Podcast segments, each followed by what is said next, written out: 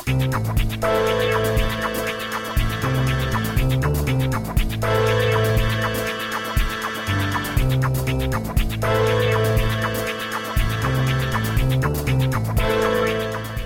and welcome to Quote Unquote Guilty on Word Salad Radio. I'm your host, Joe Ketchum. I'm joined today by Tyler Pistorius. How's it going, Tyler? Oh, it is going good in the hood. How are you? I'm good. Today was like my last day of responsibility for the semester. Excellent. so I had like uh, professional development meetings all day, which is part of my job is to like organize this event. And I think it went really well, but it's always kind of exhausting. But I I came home, I I had a taco bowl, I had a glass of wine, and now I'm ready to talk about the the final temptation of Jesus.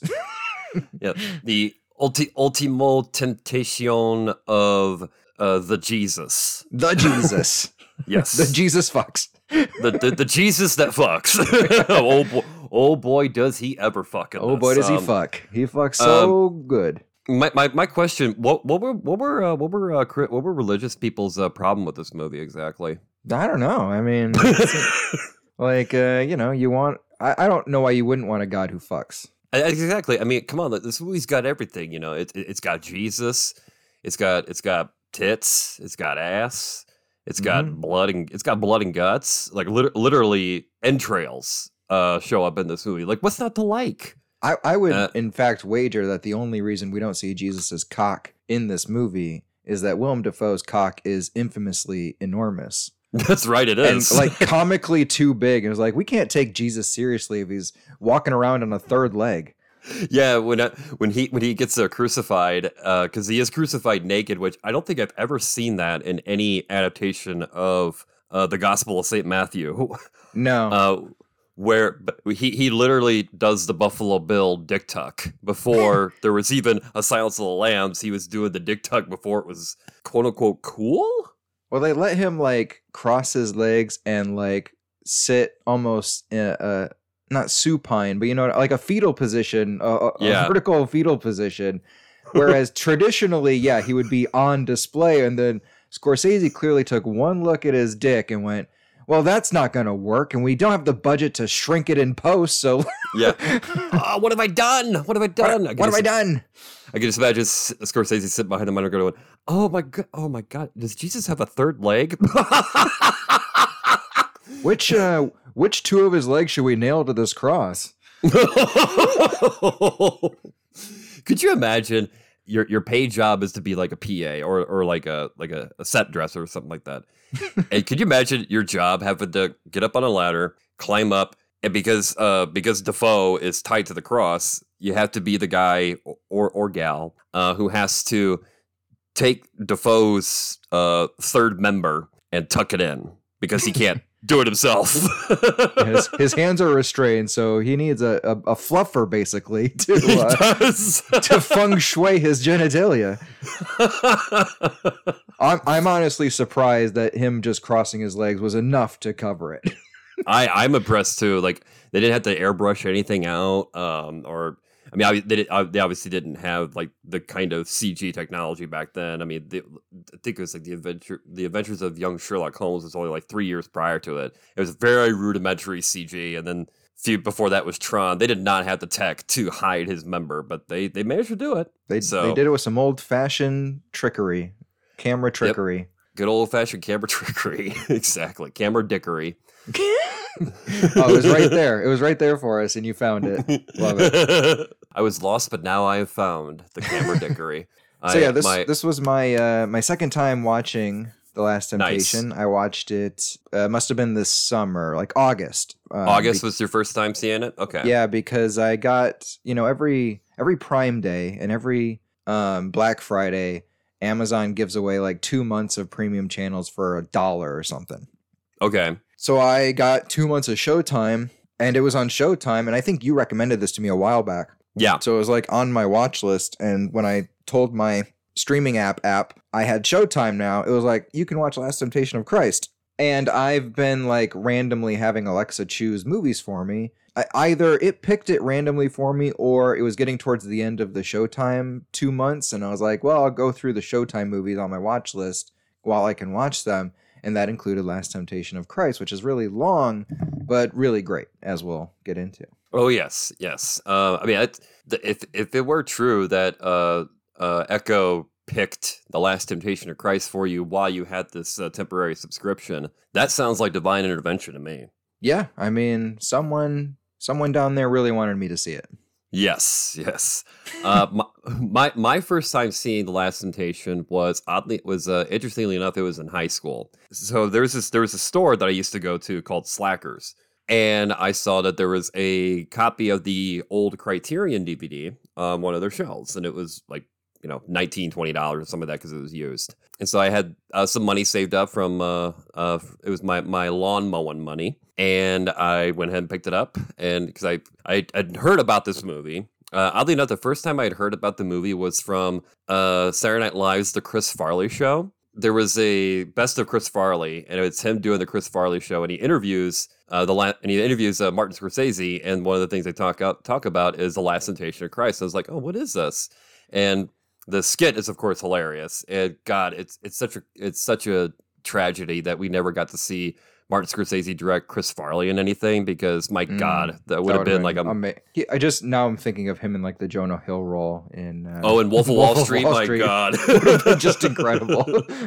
I mean, J- Jonah Hill is brilliant in the Wolf of Wall Street. He is. If, no notes, but yeah. Chris Farley is an improvement over anyone really.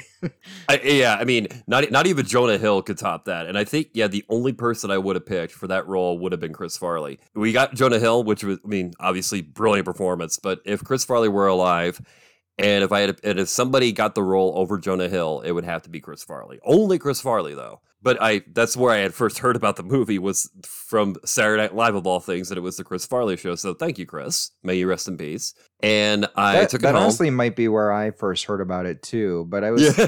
I, I came across this in the background a couple of times and just was never interested in watching it because it's the story of Jesus, and I know the story of Jesus, and what is mm-hmm. this really mm-hmm. going to do for me? So I never really gave it much thought in terms of watching it until you recommended it. Yeah, because um, I I had I had just seen the Passion of the Christ. Um, yeah, in the theater, in the theater, and I was just sort of like, oh my, oh no. But what intrigued me the most about seeing the movie was the fact that it was a Martin Scorsese film. So it's like, okay, well, if it's Scorsese doing it, I had just watched Raging Bull, I had just watched Taxi Driver, I had just watched uh, uh, Bringing Out the Dead uh, yeah. around that time. So it's like, okay, well, if it's the person who did Bringing Out the Dead and Taxi Driver and Raging Bull doing a movie about Jesus, it's probably not going to be like The Passion of the Christ or like the the the 50s and 60s like golden age of like the grand epics where like the greatest story ever told or some bullshit like that. So I, I I I took a I took a risk. I took a chance. I bought it. I went home and I watched it and I was astonished at how good it was. I also was kind of sad too because uh, because I grew up in a very religious uh, town, and I was a little bit more open minded, and I was a I was a practicing Presbyterian at the time. Uh, but I thought the film was uh, very powerful and moving, uh, and as somebody who was deep in the Presbyterian faith, I was very much moved by this movie. And I had seen it several times since. Uh, one of my personal favorites was uh, when I tried to show this to some of my Christian friends we got about 15 minutes into the movie, and then they demanded I turn the movie off because it had offended them greatly. Oh, and so, wow. yeah, they, they were very unhappy that I had tried to show them that movie, and so I, I don't think I don't think uh, we ever hung out again after that. So, I mean, thank you, uh, Last Temptation, for cutting out you know people who were really not you know worth being around to begin with. So, thank you for that. And then I just and my recent watch was yesterday in preparation for this episode. And yeah, I, here's the thing: it it it is definitely a labor of love from Martin Scorsese. Like nobody but Martin Scorsese was going to make this movie. I don't I don't think I don't think anybody would even like dare try to. Um, Scorsese is a devout Catholic, right? I saw that somewhere. Yes, he is. He is a yeah. devout Catholic, and according to Roger Ebert, and I want to say it was his review for The Departed. Uh, Scorsese, because he and Ebert were very close friends up until uh, Ebert's passing. Uh, Ebert wrote that Scorsese confessed that he was convinced that he was going to hell. Mm. And Ebert Ebert asked, "Why do you say that?" And no, it was not because he made the Last Temptation of Christ. Uh, it was because he got divorced. Oh, and yeah, that's a bad one. That's a very bad one, but I mean, it just it did not work out between him and Isabella Rossellini, so those two ended up going their own separate ways. Did not and realize they were married. yeah, it's it's wild. yeah, yeah. Of all the people, it was Martin Scorsese and Isabella Rossellini, and unfortunately, the two never did a movie together. Um, although I, I imagine if you were to do a movie with your spouse, it could potentially be awkward. Although sometimes it works, uh, but you know, more often than not, it's sort of a "don't shit where you eat" kind of thing. Sure. And I know that, and if I and if I was if I was married to an actress and I wanted to direct a movie, I'd be like, okay, do I do I want to tell my wife what to do, like, and be like super micromanaging about her performance, I don't think that's going to go very well. right. So, um, when um, you when you watched it with your friends, did they have specific things they were offended by? Did they have notes? They they didn't like that that G, they didn't like that they th- they thought that Jesus was too meek and too cowardly and they didn't like that he was building crosses for people to be crucified. Oh yeah, but, I see and I think that's such a clever uh, like the way it's built into this character study of Jesus is so fantastic. Like I agree. A, he's a carpenter, so he would be called upon to make crosses. And like mm-hmm. the movie points out, he could refuse, but he chooses to do it. He chooses to like aid the Romans in the killing of his own people because he wants to piss off God yeah. and get God to leave him the fuck alone. And that's right. such a relatable, powerful idea to start this movie with. Yeah, and and I love too that whenever he receives uh, messages from God, it physically hurts him. Yeah, he even describes it as having like an eagle dig its claws into his scalp. Yes, when God's talking to him. Yeah, yeah, yeah, yeah. You think he thinks that God is basically punishing him and torturing him and obviously when we get to the the titular last temptation which we'll get into in a bit it makes it that much more actually much more attractive yeah because yeah like like we see jesus is basic yeah he's torn he he doesn't want to go through with anything that god's telling him to do i remember i when i was i was watching this with uh with uh my lady friend bethany i was like you know what i think if i were in christ's position and if i were basically if it was basically up to me to be you know the one to save humanity I don't think I would want to go through with that. Yeah, it's a lot for any person to, you know, cope with and come to terms with and like know in your in your being that is God's plan for you. He speaks to you and you resist it and when you resist it, he hurts you because, mm-hmm. you know, mm-hmm. that's God. Yeah. It's very in keeping not, with his character. Yeah, not only does he hurt you, but um the ones that you are close to, like like whenever he's because the ones he's closest to are Mary Magdalene and especially uh, Judas. like he it basically puts a wedge between his relationships with them. I mean, the first time we see Jesus and Mary Magdalene together, she wants basically nothing to do with him by the end of that conversation. I, I like Mary, his relationship with Mary throughout this. Yes, is is really great because you know she in the beginning really despises him like the rest of the the town seems to mm-hmm. for his uh complacency with the Romans and their own oppression and then you know grows that connection with him as he figures out who he is and it kind of becomes the story we know in the Bible. But their their relationship is so tempestuous and fascinating in this film. Yes. Yeah, very, yeah. One, one of the one of the most uh, probably I, in terms of uh, because Scorsese, although he doesn't always have a female protagonist in his movies, I think other than Alice doesn't live here anymore, with with, with uh, Ellen Burstyn as the lead, he doesn't always have a female protagonist. And I think I think your mileage may vary in terms of uh, how how he is with uh, with the female characters in general, um, especially because they are viewed from the point of view of the deeply flawed male protagonist. Yeah, Mary, but Mary Magdalene, I think, is one of his strongest uh, female characters in his entire filmography. Uh, yeah, that's fair. Uh, right up there with uh, Karen in uh, Goodfellas, I would say, or uh, or uh, Katharine Hepburn in uh, the, the Aviator, which I'm not the biggest Aviator fan, but I love Cate Blanchett as uh, Katharine Hepburn. yeah, I, I saw The Aviator once, and it wasn't really that's, for me. I've always been, you... I've always kind of meant to revisit it just to like remind myself how bad it or how middling it is. Yeah, it's it's it's very it's very milk toast Scorsese, especially when the next film he did after that was The fucking Departed. yeah, which is Oh, so good. oh, it's endlessly entertaining. Like I never get bored anytime I watch it. And of course, Scorsese, he's got and I think I would put The Departed in this category. If I if I start the movie, I'm like, son of a bitch, I'm gonna watch the whole fucking movie now. Because uh, in preparation for, I remember I was telling a friend of mine, Matt, um, that I think I might watch Goodfellas because there's a point in there that's set during Christmas. So in a way, Goodfellas kind of is a Christmas movie. But I told him if I because st- I just got done watching Last Temptation, my my revisit of it, and I said I'm not going to watch Goodfellas tonight because if I start watching Goodfellas, I'm not going to be able to turn it off.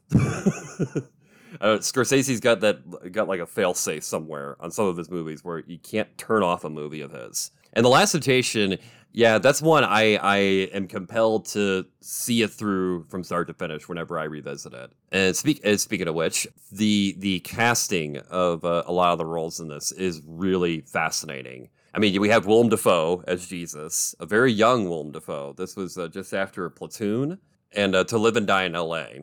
and Streets of Fire. So it and yeah, and I think uh, yeah, Dafoe he he took the role it's funny because I think now he probably would never want to try and tackle a role like that again. Um, if he were asked to like come play Jesus again or something like that, although he's too old to play Jesus because Jesus was in his 30s when he died. But uh, Dafoe, I guess he, he thought that he was uh, confident enough at the time to tackle a role like that. And the casting of Dafoe was certainly met with, uh, not met with all positive responses. Um, one of my favorites is from uh, Sergio Leone, the director of uh, The Good, the Bad, and the Ugly. He said, This is the face of a murderer, not our Lord and Savior, when he heard that Dafoe was cast as Jesus. He's not wrong. I mean, Dafoe. I mean, it's in the name Dafoe. Yeah. so I, but yeah, I, I, thought, yeah, that, that ended up working out great that we have someone like Dafoe who is not afraid to just go for it with a lot of the roles. I mean, sometimes he goes for it and it's the Green Goblin and Spider Man. yeah. Other times it's he goes for it and it's the Lighthouse, uh, where it's amazing. Uh, and here he does go for it, but at the same time it does feel incredibly grounded. I was just and, gonna say he's yeah he is he's doing that kind of energy with Jesus. He's really selling it, but without any hint of irony he's not poking fun at Christianity or the story or, you know, things about it that don't make sense. He's really trying to uh, be as um, earnest with it as he can. Yeah, really get to the to literally get to the dude's heart and soul. Like, um, yeah, and and I I like what you said. Not a hint of irony, and there you don't get that uh, ethereal, mythical Jesus that you always see in movies about him. Uh, Passion of the Christ is, I think, a very egregious example of that, where Jesus kind of feels superhuman or alien, like yeah. like like an alien from outer space. Uh, if you listen to our uh, blockbuster autopsy on Passion of the Christ, we break down how that doesn't work. But yeah, Dafoe's Jesus is positively human, and in some respects, I, I actually find him to be the one Jesus that is relatable because of uh, the, a key word doubt. Uh, he's a man with doubts, and I'm also a man with doubts, especially about, you know, some of the choices that I have to make. And I'm not sure if I am want to or I'm comfortable with some of the choices that I have to make, but I know that I've got to make them in order to progress further in life. And this and this is just the most extreme version of that, where oh, my fate and destiny is I have to die horribly, and I don't get to, and I don't get to ever taste the pleasures of a normal man. I mean, that's yeah. You want to do that? I don't.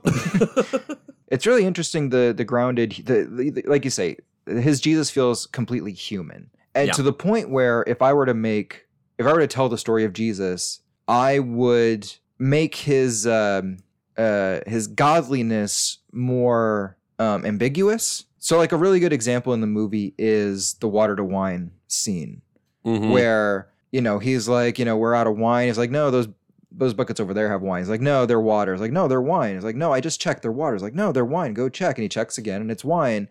And it's kind of like, did he turn it to wine? Or did, was the guy mistaken? Like that kind of stuff where people can see that, and then the mythology of Jesus grows into modern day Christianity. So rather than having Jesus bringing people back from the dead and curing the blindness and doing impossible things. I think it would be interesting if it were more grounded in reality.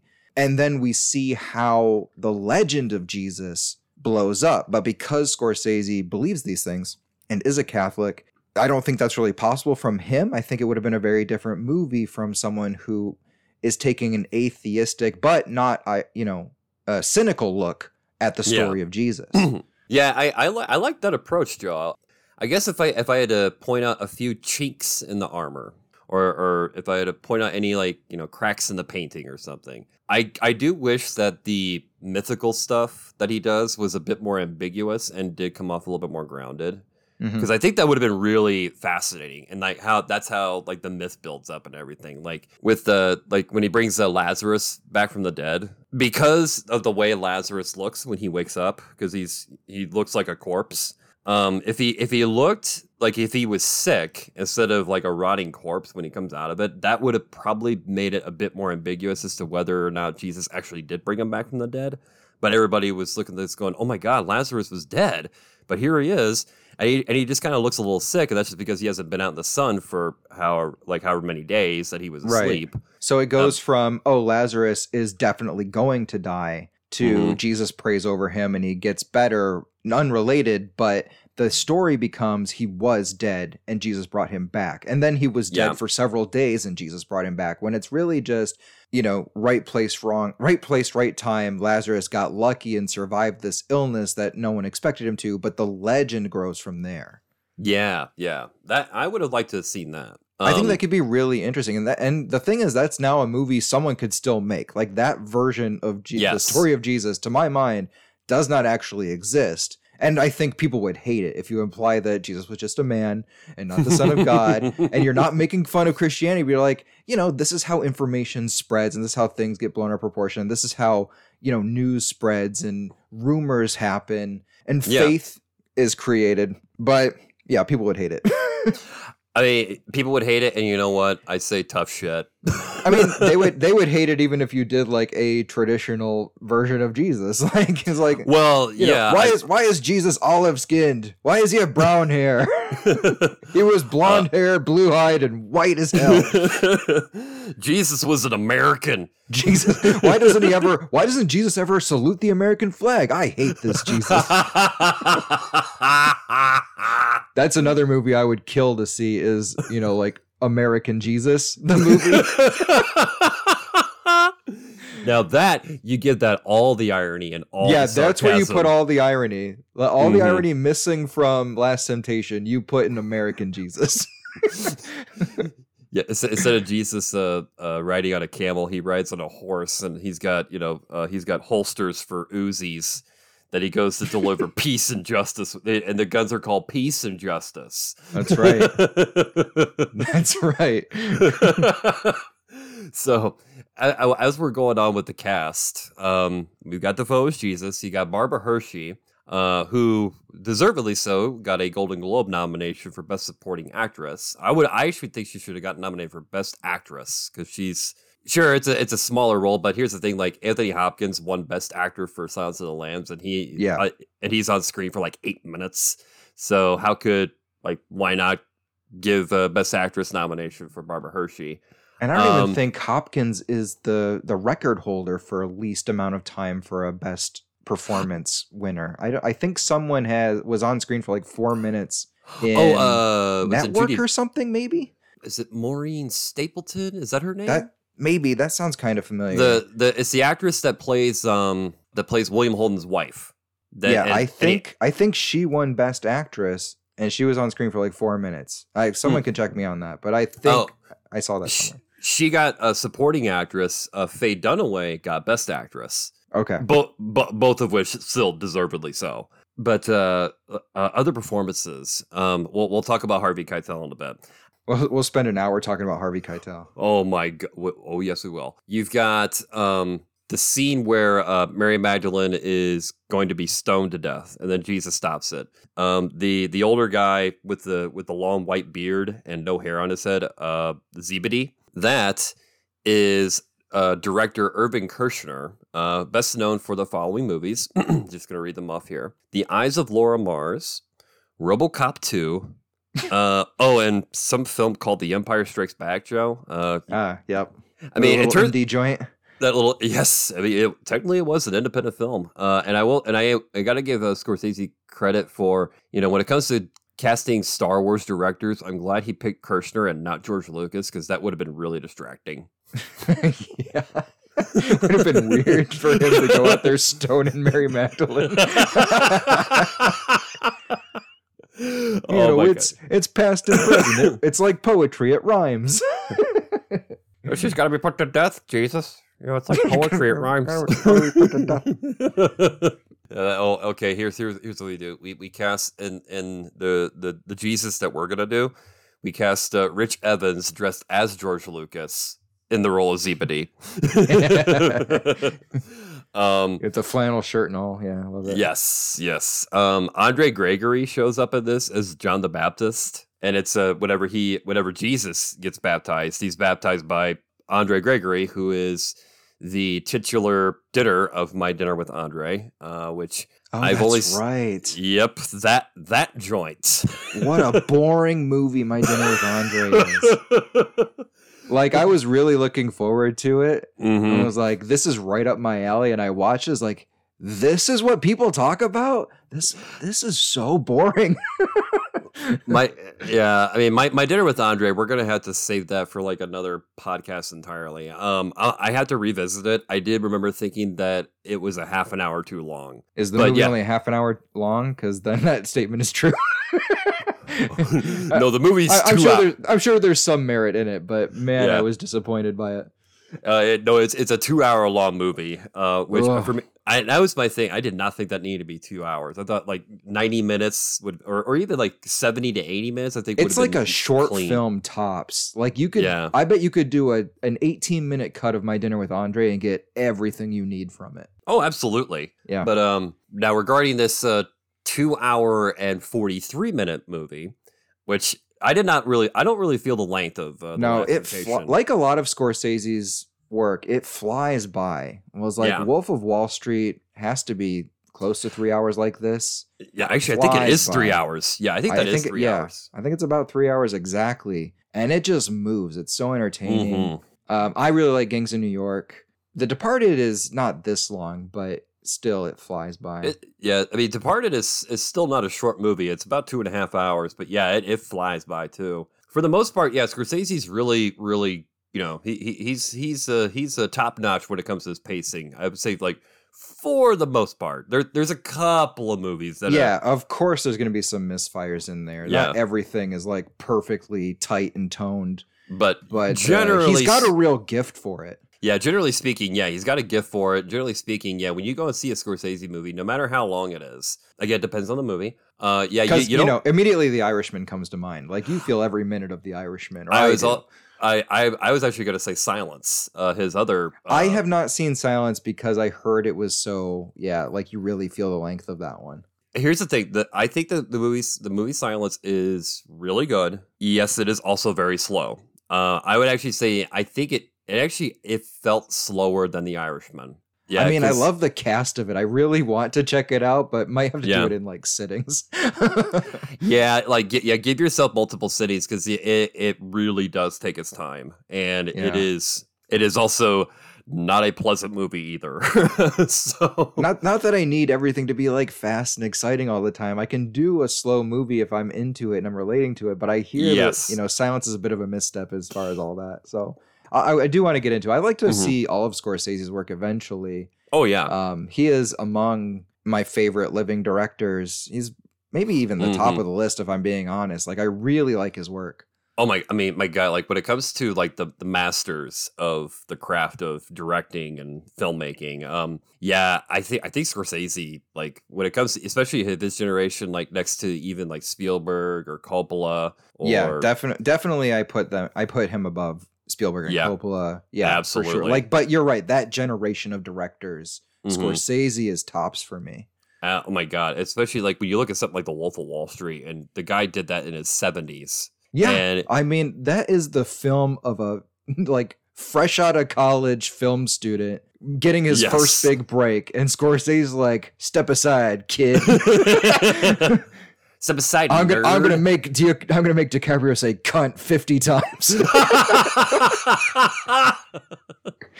oh, yeah. Go go direct a Marvel movie, kid. I got this. go, go do a Marvel. uh, two, Let me show two, you what a filmmaking is.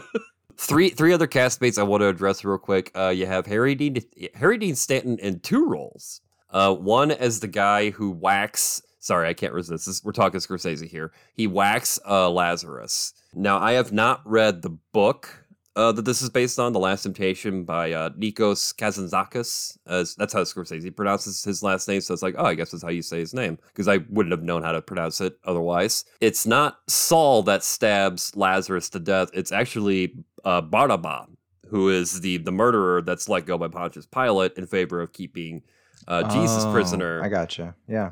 And in the book, after Barnabas uh, stabs Lazarus to death, uh, becomes petrified, like just absolutely horrified at what he had just done, even though he's a murderer, and runs away in fear. You know, run away, run away. He does that kind of thing. And I guess, and I, and I haven't read the book. I, I, I actually, I have, a, I have a copy of the book. I just have not gotten around to like just like sit down and read the book yet. Um, yeah, I would I would like to check it out too, just because I'm such a fan of adaptation. Are you sure Stanton's playing two different roles? Because I thought that in their second scene, he says, "Don't you remember me? We met before." Like, well, isn't he, it the same character? That that's actually where you could argue that he is because although he goes under a different name, Paul of Tarsus, in the temptation hallucination, he does say, "Don't you remember me?" So he's so Jesus is probably thinking he probably can't remember the name Saul, but he's thinking Paul instead. And he is credited as two different roles. Like those two are apparently supposed to be different characters, but Wow, that's interesting. but Stanton, but the thing is, yeah, Stanton does portray them kind of in a similar manner because you have Saul, who's a murderer, and you have Paul, who's basically like a false prophet, essentially. yeah, because it feels like it, it makes sense to me that he would even change his name because he's a murderer. It's like to Mhm. escape persecution, he would go to a different area to assume a different identity. And in the year 33, you can get around, you can get away with things like that. yes, yeah. Oh, I just uh, changed the first letter of my name to to a to a different uh, constant consonant. He- uh, He pulled yeah. a Shang Chi. He pulled it. He changed Yes, his he name from. Shang to Sean. They'll never suspect it was me. no, no offense to Martin Scorsese, but I really enjoy. Well, I really enjoy Marvel movies, but I really enjoy Shang Chi a lot. Yes. that, that really made me laugh. That's hey, hey, not bad. All right, so another another performance, David Bowie as oh, Pontius yeah. Pilate. My God, Who I barely recognized. Yeah, I was like when he when he showed up, I was like, man, that looks like that kind of looks like David Bowie. But, like something's wrong with his face. yeah. There's there's no makeup on it or anything. He's positively plain looking, Yeah. and and, he, and he's got like the bad Caesar haircut and everything like that. Although he looks fabulous in it. Uh, he does. they- he looks incredible. Oh yeah, but I remember when I first saw that, I was like, wait, oh oh my God, it's the Goblin King. and he's he's, he's got that one scene and it's so great. Like it's- he was such the such the right person to bring in for that one scene. absolutely pitch perfect. Okay, Because he's speaking of- really like on. Jesus' side. He's like he's Well, like he- seriously, you can end this. It's like you Yeah, he- can you're just letting this happen to yourself. yeah, he's trying to talk him out of it essentially, Yeah. and and uh, Pilate does make some pretty interesting points too, because uh, the the way that the the thing that Pilate addresses to Jesus that he's deeply like concerned about, being like, look, like this, like you really got to stop and think about what you're doing here, because he's saying it's it's another thing entirely to tell people how to think and how to feel, especially because we well, you look at the United States of America, we have politicians that are constantly trying to tell people how to think and how to feel Mhm. and you know basically you know imposing their beliefs and trying to force you know the general population into abiding by their beliefs which goes completely against freedom of expression and freedom of religion and pilate is oddly enough kind of saying the same thing to jesus here i don't know it's, it's Yeah, fascinating fair. all right. Now we've mentioned that David Bowie's pitch perfect. We've got a, we got a we got a committed actor here who I, who I think delivers like a like an emotionally honest performance. But in terms of the voice, you could argue maybe not maybe not the most pitch perfect. It, it's uh, he he it's a it's an actor who I otherwise really love, and and I do get pleasure seeing him here. It is Harvey Keitel as uh, Judas.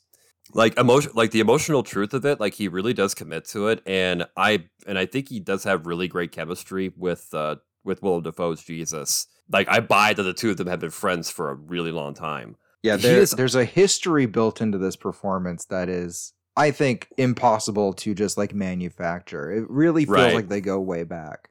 It does feel like they go way back. With all that being said, he is the most Bronx Judas I've ever heard. He is. It's not distracting to me. I don't really mind. I'm just sure, so yeah. captivated by his performance and his relationship with Jesus and the way yes. that because Judas is the role. Like Jesus mm-hmm. or Judas, Judas is the role because if you want to make a complicated, relatable Jesus, you also have to make a complicated, relatable Judas. Yes. Yes. And Judas is so often dismissed as the betrayer, the bad guy of the Jesus story.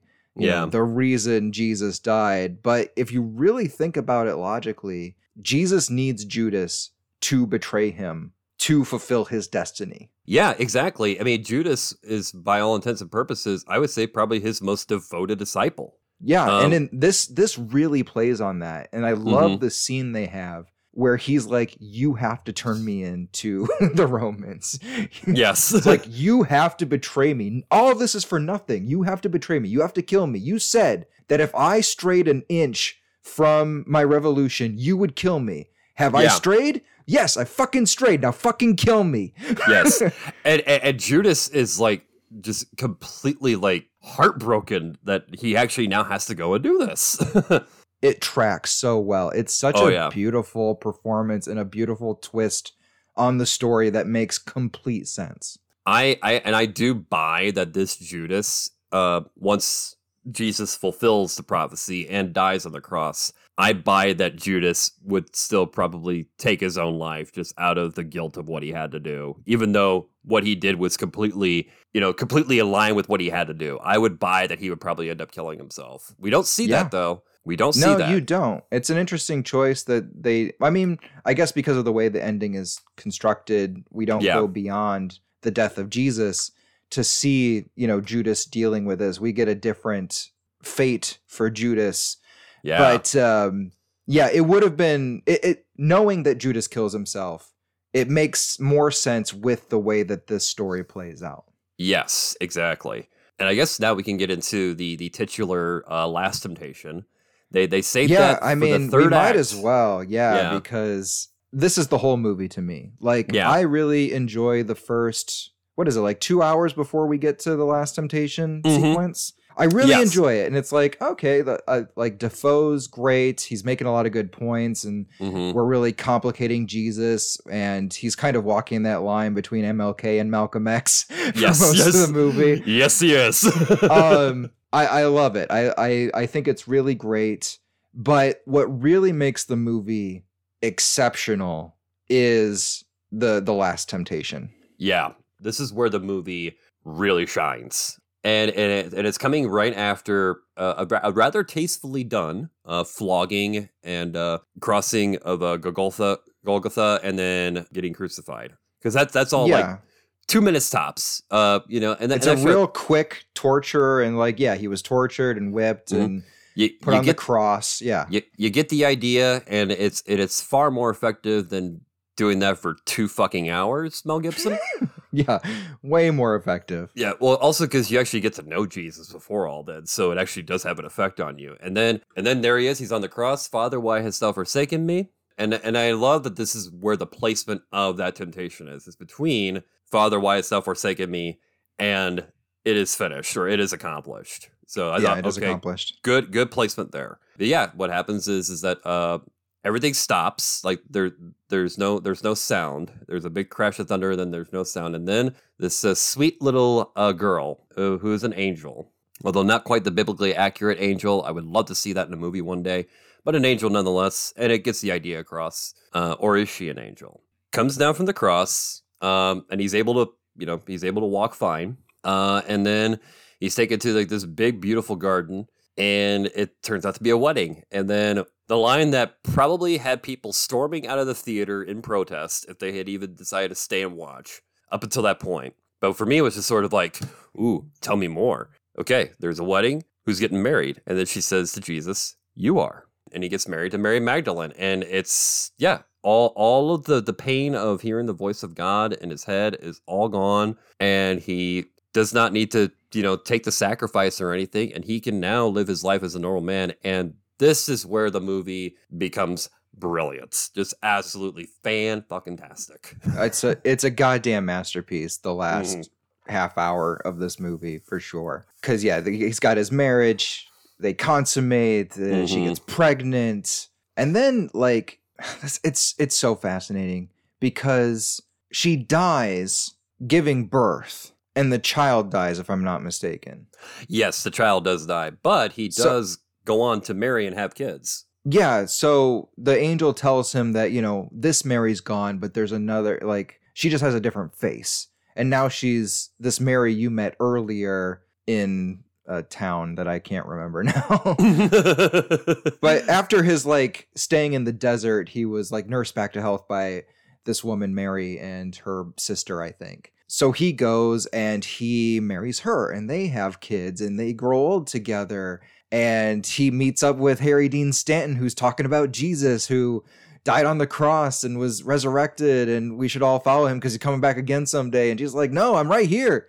I didn't do yep. shit. I'm not the Messiah. And he's like, well, even uh, you know, even if you aren't, like my Jesus is important. Like people need this to root for. And it's like it's yes. such a just goddamn amazing commentary on the best and worst thing about religion is that it gives people hope, but it's a lie and it's manipulative, but it's something to believe in. It's very complicated and wonderful. Oh yeah, I, I love that discussion of uh that he has with uh Saul Paul, we'll call him. Better Saul Paul. We got a better Saul Paul. Man, I, I'm just I'm just on fire with these terrible jokes today. Love it. but yeah, he uh yeah, he has a conversation like, no, you were not, you know, you're lying. It was me. I was the one who was on the sermon of the mound. I was the one that um uh no, I was the one giving the speech and everything. But you know, Saul Paul says, but you know, you but you didn't die. My Jesus did.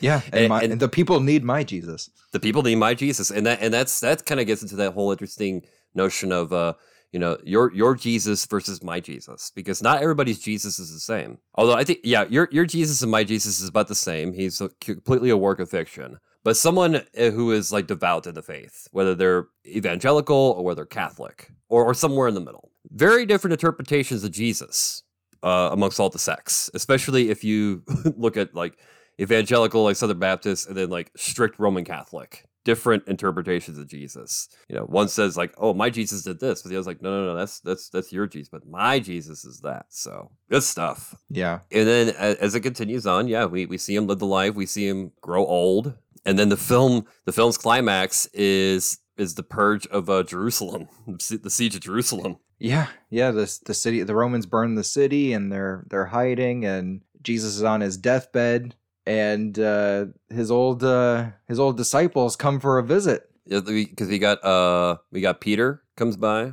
Uh, I can't remember if it was uh, James or John. I think yeah, Peter and John show up, and then that sounds right. And then uh, we get a surprise appearance by Judas. And I remember when I first saw this, I was like, wait, Judas is still around? Because we all know that Judas does kill himself, but because he didn't die on the cross, Judas is like, well, okay, the, the prophecy wasn't fulfilled. This didn't work, but we got to carry out this plan somehow. And he's probably just completely lost in terms of what to do, but he can't just take his own life now.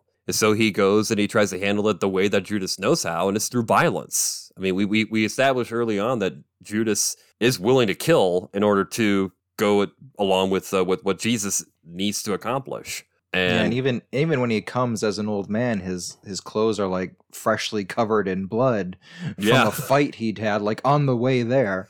Yeah, he's he's got he's got blood on his hands. No doubt he probably just punched some dude to death. and it, it could be like you say, like because Jesus did not die on the cross, Judas did not, you know, feel the need to kill himself. But it's also all an illusion. This is all mm-hmm. just a fabrication that by too. Satan to show Jesus what a real human life would be like if he chose to reject uh, the will of God and just live a normal life, this is what it would be like. And it would be, and I again, I love that it's not perfect. I love that it's yeah. not some paradise where everything's going to go great and you're going to have a family and you know you're going to know love and peace every day. It's like no, it's going to be hard. There's yeah. going to be hardships and people who followed you are going to feel betrayed and you're going to feel guilty, but you'll be alive and you will have a, a legacy, a different kind of legacy. And that's really the temptation is just to be a normal guy. Mm-hmm. But as he finds, you know, being the normal guy, like at the same time, it's it's it's such a huge uh, cost, uh, mm-hmm. and one and one that's basically going to doom doom us all. And so after you know Judas calls Jesus out on his bullshit, calling him a traitor and everything, and he, and he, and he gives such a beautiful beautiful performance in his uh, monologue. There uh, there is one part though be, because he's such a Bronx Judas that I do kind of smirk at a little bit. Uh, the first time I saw it, I did. I will admit, I did bust out laughing. I don't do it now because I'm I'm a lot more mature about it. But I am the lamb. Death is the door. Just him saying "Death is the door." Oh my god! Oh, Harvey Keitel, love it. but otherwise, though, yes, just beautifully portrayed that entire speech, and you know, say, you know, the important, like what you were, like, you know, this is what you were supposed to do. And now there's no more Israel. And, and then, calling him a coward just. Yes.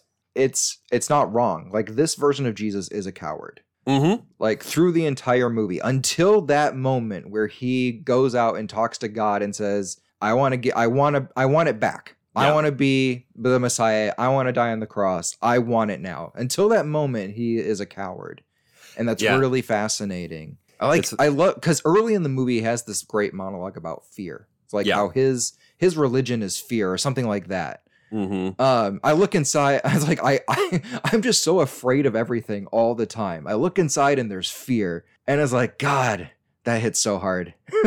oh my, yeah, that and um, the the the th- the thing I I love too because it always it always just like it fascinates me and it also just like gives me such conflicting feelings because his relationship with God is not healthy throughout this entire film. And yeah. at the and at the end of the film, he says, you know, will you listen to a selfish and unfaithful son? It's just sort of like that's how you're going to address yourself to God who in a way has been kind of an abusive father to you. But now he understands that he was the selfish one.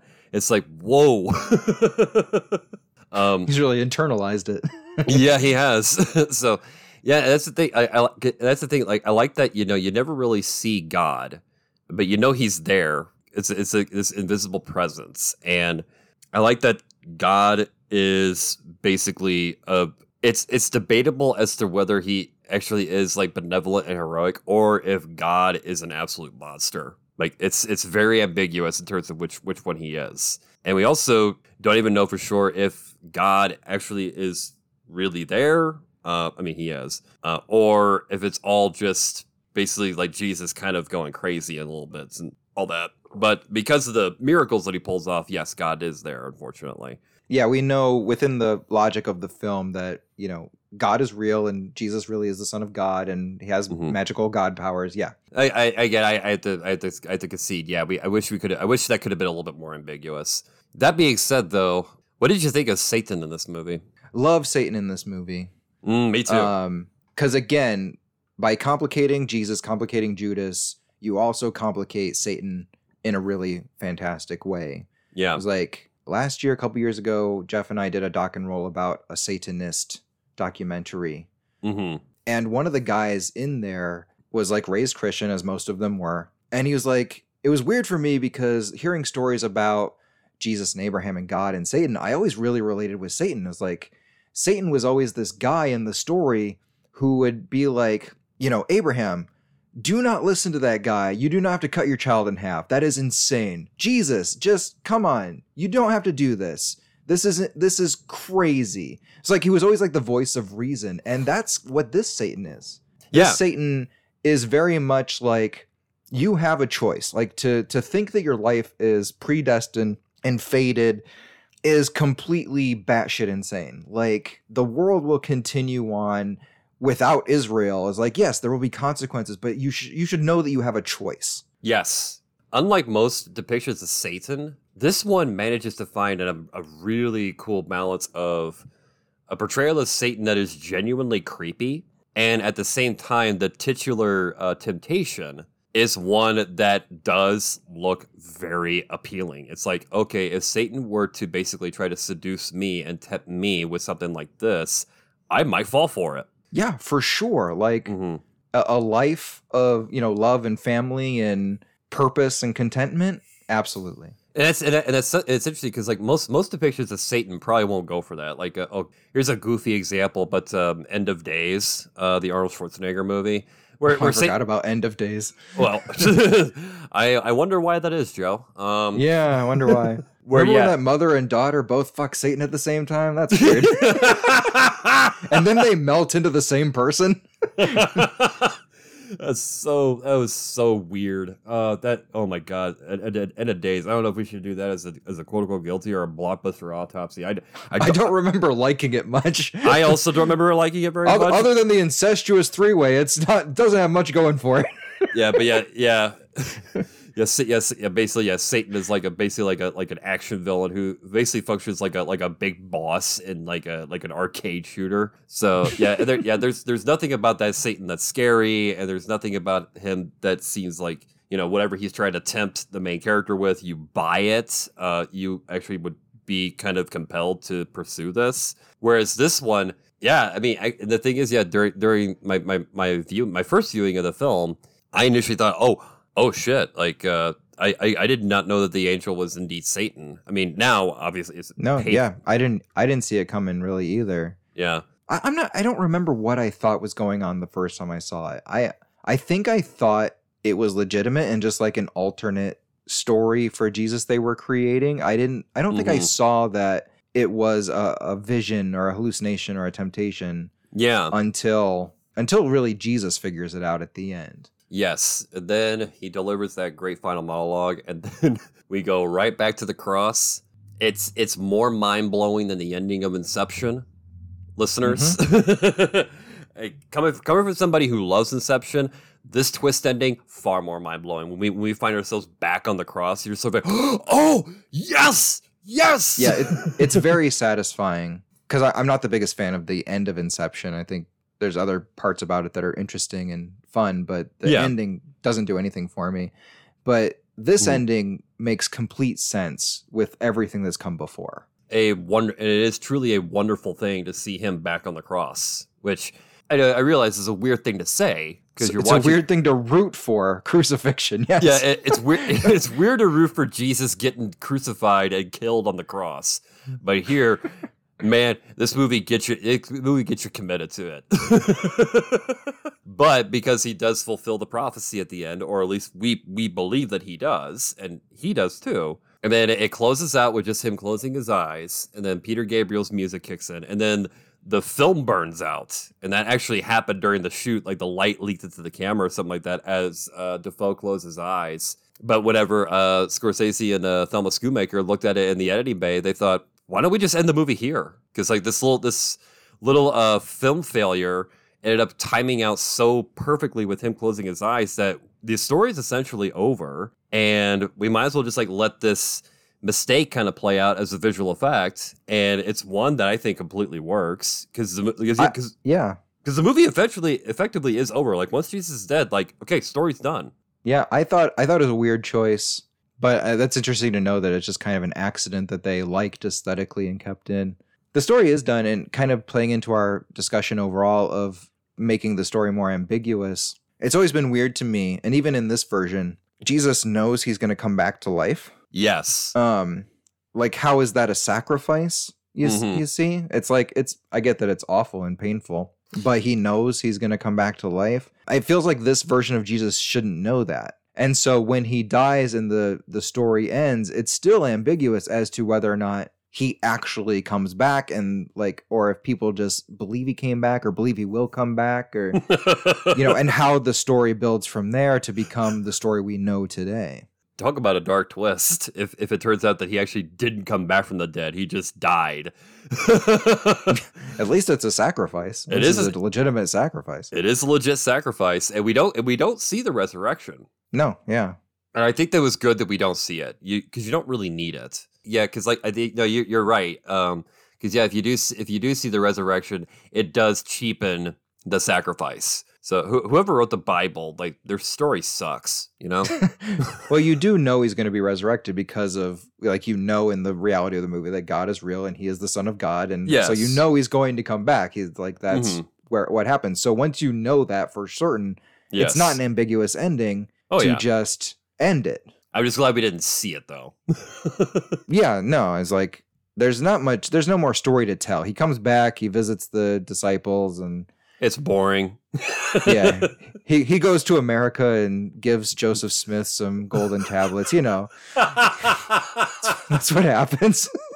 he, he goes there he goes there he uh, he uh, he gets a he gets a surgery done on his skin. He uh, invests in a blue contact lenses. He dyes his hair blonde and became an American got his American citizenship and the rest is history he now he now drives a Ford uh, four x four, and he's got uh, cow testicles on the on the back uh, bumper. Last I heard, I hear I hear he likes to get his uh, I like hear he likes to go to the tanning salon to get his tan. I, I hope he I hope Jesus doesn't have a Confederate flag on anywhere on his truck. That'd be awkward. I mean, it's not a Confederate flag; it's a Klan flag. But oh yes, oh the, Co- the common misconception. oh, uh, the, the that's right. The uh, because uh, the flag they they wave is the the it's yeah, the Klan flag, and I think it was like a flag that was used specifically for some battle. The stars and um, bars. It, it's based on the Virginia militia flag, but it's okay. not the flag of the Confederacy. No, it's it's, it's uh, very very different the Confederate flag, but I mean, you never see those flying around because everyone thinks it's the you know the stars and bars. Oh yeah, oh yeah, because isn't the actual Confederate flag? It's it's a smaller version of it on like a giant white fabric. Is that is that the actual one? No, it's you, you can look up a picture of it. It's like a red stripe and a blue stripe and an insignia. Um, so it's it's quite different, the official flag of the Confederacy, hmm. than the the flag that is mistakenly called the Confederate flag today. You know, the folks who call themselves Confederates or something like that, you think they would get their fucking history straight. yeah, it's, it's it's their history, right? They're so proud of their history and they don't know shit about it. No, they really don't. they can't even get their fucking flag correct. It got me confused, that I'm not a Confederate. Well, why would I? Yeah, why would I be? yeah, why? Why would you? You guys, uh, you guys are fucking traitors. Yeah, your heritage, which is treason and, and mm-hmm. you know uh, genocide. Yeah, thanks. No, back to uh, Jesus. Uh, what were some other things that stood out to you that you found fascinating? Other than that, it's just like you know little moments throughout it. I thought it was interesting that when Jesus first embraces his destiny as the son of God and you know has to go out and witness to people and talk to people and he's preaching about love his whole his whole thing I like and then like that first group he's preaching love to like immediately go off to kill their enemies it, was like, it, was like, the first the first murders in the name of jesus happened very early in his yes, administration yes, they did. Oops. and he's like, I said love. I said love. Come back. it's like, well, fuck. nice going, dickhead. uh, what did I say? Because he even has like, um, you know, there's the meme of Jesus saying like, you know, love your neighbor as you would yourself or you know your best friend or whatever. Mm-hmm. and someone in the crowd's like but what if they're a different race or a different religion from us? And she's like okay i'm going to start again. You let me know where i lost you. And the, basically that exact exchange is in the movie. Yes. Yeah we, we basically yeah we see that meme but it's played com- it's played out completely from start to finish uh, yeah. Again, without a sense of irony, just like no, no, yeah. no, no, no, not. We're not going to beat them with rocks. We're going to love them as if we like them. yes, but but murder because different. No, no. Listen, love. yeah, murder. and, funny enough, because later on, he actually does advocate for you know you know, I used to believe in love, now I believe in this, and it's a fucking axe. And he holds this after he tears his own heart out of his body and yeah. holds it with all that beautiful. Because because he's a man, he's human, so he's mm-hmm. flawed. So it's like, oh yeah, it's like I I do not agree with violence. And when Jesus goes like, no, now uh, we're done with love. We're we're bringing the sword. We're bringing the hammer down. Yeah, I was like, I do not agree with that philosophy, but it's an interesting twist uh, turn for that character. Yeah, it's you, you mentioned earlier from uh, Martin Luther King to Malcolm X. yeah, exactly. He's he's both at the same time somehow. Oh yeah, and uh, I mean, God, whenever he goes into um, that one church that's been turned into a market, and just yeah fucking unleashes holy hell on all the loses the, his fucking socialist mind. Yes, he does. I, I, I, remember I was watching I was watching it with uh, Bethany, and we got to this part, and it was just sort of like this guy is this guy takes socialism a little too seriously. He's a little too committed. Even Karl Marx would be like, "Whoa, buddy, step back a bit." that's that's not yours to give away. Oh wait, I just heard it. I said it out loud and I heard it. uh. but no, Jesus is like, no, this is how you do socialism, motherfucker. yeah, but then you do it by force. You do it with the sword. Yes. And then he says something that uh, was certainly still pissed off in Christians to this day is that God's not an Israelite. Which is which is true. He's not. Like it, He's not anything. Yeah, he's why, probably not even a he. Right. we we don't know if God even has a gender. We don't know what God even looks like. There's absolutely no reason for God to have a gender, to have genitalia, yeah. like to have you know masculine features. There's no need for any of that. Or to, or or, like, or God to have like skin pigmentation. You know? Yeah, exactly. like there, God would not need a race or a physical form even. Mm-mm. There's a there's an article I used to teach in class. It's not in my textbook anymore, though. I should maybe see if it's online somewhere and I can still use it. But basically, there's a casual reference to God as a woman. It's like just mm-hmm. just a, a a her she pronoun and one of my students once was really offended by that. It's like, you know, God's a man. Everyone knows that kind of thing. It's like, there's no point in God having a gender at all. Right, right.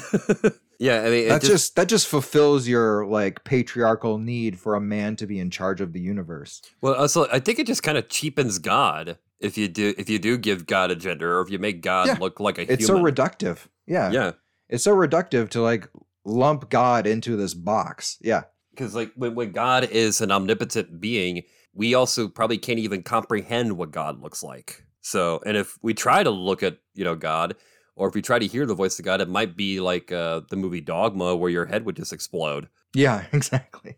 Yeah and or or in this movie where it's like you know an eagle digging its claws into the back of your head great stuff uh I'm trying to think of what else that stood out in this revisit i mean we did we did cover the last temptation that's the the meat and potatoes of the movie we did need the two hours of spending time with jesus and his followers to to make that really stick the landing because i don't think it would have worked if it was just the temptation you needed everything before the temptation for i i agree it would have mm-hmm. been an interesting movie if like we start with jesus being nailed to the cross and you know, an angel comes to him and takes him off, and like the movie's really devoted to this alternate life he could have had. Mm-hmm. Like, I think that movie could work, but for this particular movie to work, you need that different version of the story of Jesus. Yes. Like you need to establish that this is a different take on the character because otherwise it hits differently for sure.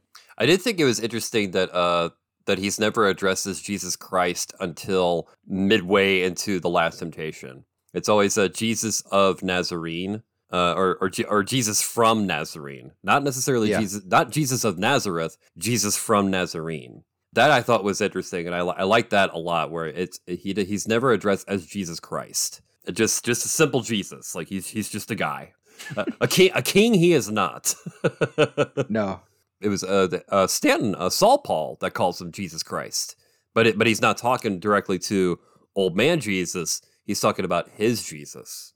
Yeah, I think you're right. So Jesus Christ is established as like a character. Yes. Uh, a figurehead for this religion he's spreading. Yeah. Mm-hmm. This religion called Christianity. Jesusism, yes. How about that Peter Gabriel in the music though? Oh yeah. It's a terrific score. Like there's several times throughout it that I was just like, this kicks. Mm-hmm. I'm not sure which track you're going to use for the for the closer on this one, but I, I know you're going to pick a banger. I'm not sure either. I'll I'll click around until like, oh yeah. Do you want to talk about the guilty pleasures of characters in Martin Scorsese's The Last Temptation of Christ? I mean, I I, I guess we can get into those guilty temptations. yes. Mm. The problem, Joe, is who do I pick? Because there's yeah, so gotta, many. You gotta pick one. Yeah. Oh, there's so many. There's so many characters we could do guilty pleasures of. Those guilty temptations. Because like on the one hand, it's like I want to know the guilty pleasure of Jesus, but I want to know the one of Judas. I want to know the one of Saul Paul. I want to know Mary Magdalene's. I want to know Satan's guilty pleasure. I'm not okay. Here, uh, I'll give myself a parameter. I'm not gonna pick. I'm not gonna pick a character like Satan. I'm not gonna pick God or you know those characters. Joe, uh, I want you yes. to think on the guilty pleasure of Pontius Pilate, specifically this Pontius Pilate. Oh, interesting. Mm-hmm. I would like you to do Judas. Bronx Judas. Pilate's hard. All right, I will go first. Uh, this this okay. is gonna be kind of more like stream of conscious deliver stream of consciousness delivery. I'm just gonna be kind of kind of throwing it, putting in a word salad. You know, a word salad radio presents word salad, and I, I think it was good that Scorsese cut this out of the movie. But because we got we got Judas Iscariot of the Bronx, you know, he's he he he fancies himself a wise guy every now and then. And one of the things he loves to say is, "Jesus Christ, what's the matter with you?" He likes to say that to him all the time. He, he does it just specifically to drive his friend Jesus crazy. But it just rolls right off the tongue when he says, Jesus Christ, what's the matter with you? Either Keitel or uh, De Niro would would be the ones that you would normally hear say something like that in a Scorsese film, but it's it's Keitel that gets to do it here. Uh, and another key guilty pleasure of his, a, a, a guilty temptation of sorts, specifically when the last temptation is into effect. You know how he goes in there uh, and he's got blood on his wrists and everything? His guilty pleasure, he likes to get himself soaked in the blood of his own enemies. Like it's, he, he, he has managed to turn that inner turmoil and that potential inner darkness that would have led to him taking his own life and has turned it quite literally into bloodlust. Like one of his probably one of the great guilty pleasures that we don't see in the movie, thankfully, because it would have been too much to take, is that after he kills some of his Roman enemies, the whole battlefield is just soaked in blood, and he just like lies down on it, stretches his arms up, and just rolls around on it like a like a kid rolling in mud or a dog uh, going through a puddle or something. So, uh, yeah, Judas Iscariot, his guilty pleasures are tormenting Jesus by sounding like a wise guy from a Martin Scorsese film and bloodlust. I think he also like you know there's this pizza place on 114th and Steinbrenner that just has the best pie in the city. I think that's probably his guilty pleasure. it's right next to the 7-Eleven. You can't miss it. I mean, a, a, New York slice of pizza is really fucking good, though. Fuck yeah! You remember the start of every Ninja Turtle movie? oh delicious. my god! Especially, especially uh, Secret of the Ooze. That pizza. Secret looks- of the all the pizza in the beginning of Secret of the Ooze looks like the best pizza ever made. Ever, ever, yes. So, and I'm speaking speaking as somebody who's lived in Chicago for 12 years, and Chicago's got great pizza. But here's the thing: never, I never disrespect a good New York slice. You wanna, you wanna pilot this one? Um, I think I think uh, Pilate is I think his guilty pleasure in a in a time of you know gods and legends and dogs and cats living together, mass, hysteria. I think that uh, Pilate's guilty pleasure might be science, mm. and I think he might enjoy harnessing and studying the uh, the lightning in the sky to uh, create devices that you know uh, of magic and wonder that maybe create clones of whoever steps inside.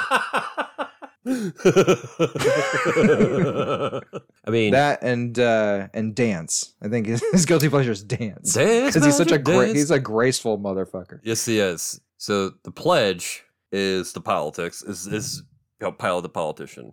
The yeah. turn the turn is the dance, of course. Uh, and then you got the third act, the the lightning, the science, and then the clone, and then of course is Christopher Nolan's The Prestige, uh, which you can listen to uh, in our Patreon.